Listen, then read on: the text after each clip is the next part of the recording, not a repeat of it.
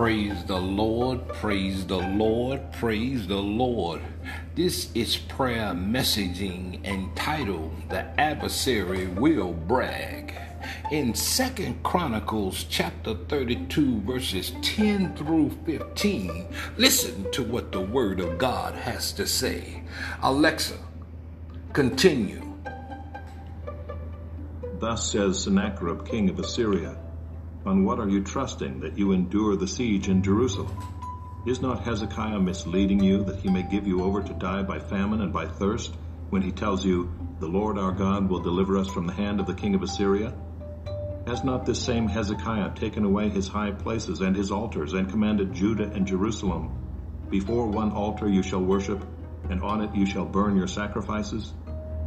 Do you not know what I and my fathers have done to all the peoples of other lands? Were the gods of the nations of those lands at all able to deliver their lands out of my hand? Who among all the gods of those nations that my fathers devoted to destruction was able to deliver his people from my hand, that your God should be able to deliver you from my hand? Now therefore do not let Hezekiah deceive you or mislead you in this fashion, and do not believe him, for no God of any nation or kingdom has been able to deliver his people from my hand, or from the hand of my fathers how much less will your God deliver you out of my hand? My, my, my, my, my. It is an interesting thing how we can get caught up in a surrounding environment that's constantly comparing themselves to a situation or a circumstance that tries to mount up to a God that they could never reach. It is a world renowned thing when we try to reach up to a spot that we could never reach. They had a play out when I was a little child. Uh, it was so interesting that it, that we all used to uh, inspired to do the play because most schools um, did the play because um, it was a musical. And you know, most choirs at the school all uh, got on board and did the play and the musical. Uh, it was entitled Your Arms Are Too Short to Box with God. A lot of times through life, we attempt to want to build ourselves up in circumstances and situations to try to look taller than what we are, or try to look over what we trying to come up against. A lot of times we try to swell up in order to step on or try to be, larger than all of the things around us. That way we can either squash or step over the things that comes before us.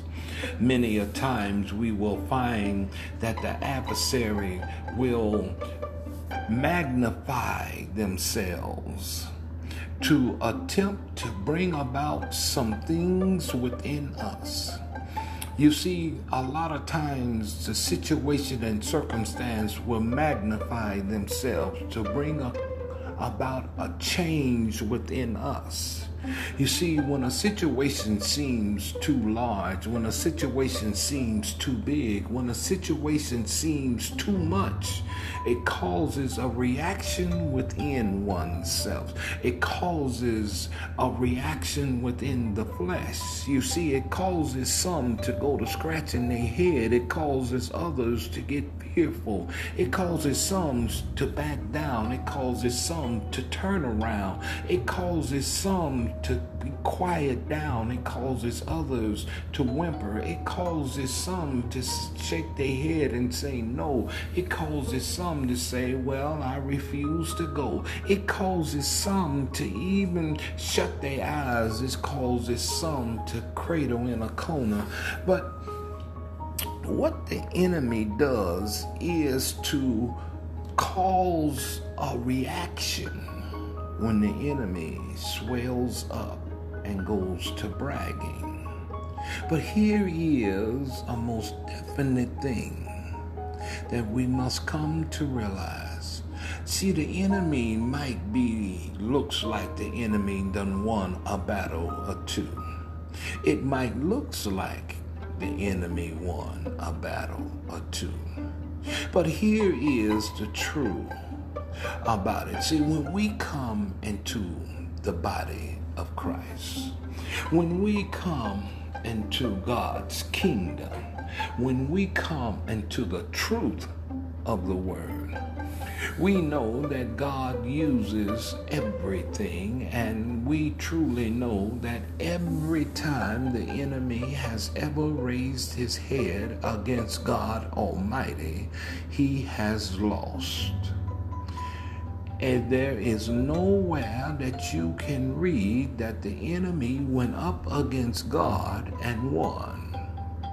Every time he raised his rear head against God, he has lost. There is nowhere that you can ever, ever, ever read that the enemy has ever won not one scrimmage, not one battle against God. It is impossible the enemy has never won against God. He cannot defeat God. He has no way, no how, will ever, never, ever, never defeat God. Now, here is the wrong perception. Now, will God use the adversary to chastise or bring his people back into line? Yes, he will. But will the enemy ever defeat God? Not no way, no how, no kind of way. See, many a times we think because the enemy looks larger, or because he talked the loudest, or because he smelled the worst, that he is the toughest. But I'm here to let you know that the Bible says that when Jesus rose, he rose with all power given unto him in heaven and on earth. The Bible says that an angel descended from heaven. And when this angel descended from heaven, that the earth quaked. And when the earth quaked, the angel rolled back the stone. And the angel sat upon the stone. And when the angel sat upon the stone and Jesus walked out, it said that the guards, the centurions that were sitting to guard the stone, fell as if they were dead. The earth quaked and the angel sat upon the stone. Now, there is no way that I can prove this in the Word of God. There is no possible way because there is no reference to it in the Bible. But when the angel descended, the Bible said that Jesus rose with all power. Now, some Bibles will interpret this with all authority, but Jesus had all authority before he went into the tomb before they put his body in the tomb because the Bible lets me know that because he fed 5,000 with fish, five fish and a few loaves of bread. He commanded the winds and the storm to stop. He healed all manner of sicknesses. He even commanded the dead to rise in all three different stages. So he had all power. He even transformed himself and walked through crowds of people and they didn't even see him.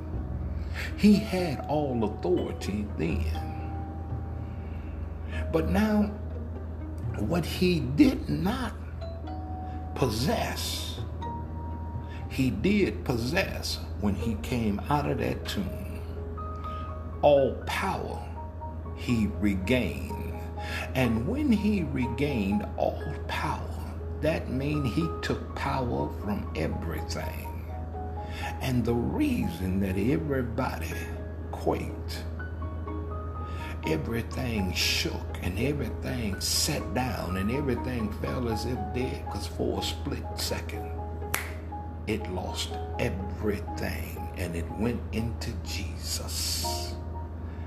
And when he stepped out of that tomb, everything stepped into him. Now, there is no way a God of that much magnitude can allow a wimp like the devil to ever defeat him. So the enemy might brag, he might swell up, he might talk loud, might stink bad, but God is the victor. Father God, we thank you. Glory, we thank you for being such an all powerful God, being such a good God, being such a great God, and being a good Father unto us. And Lord, we thank you.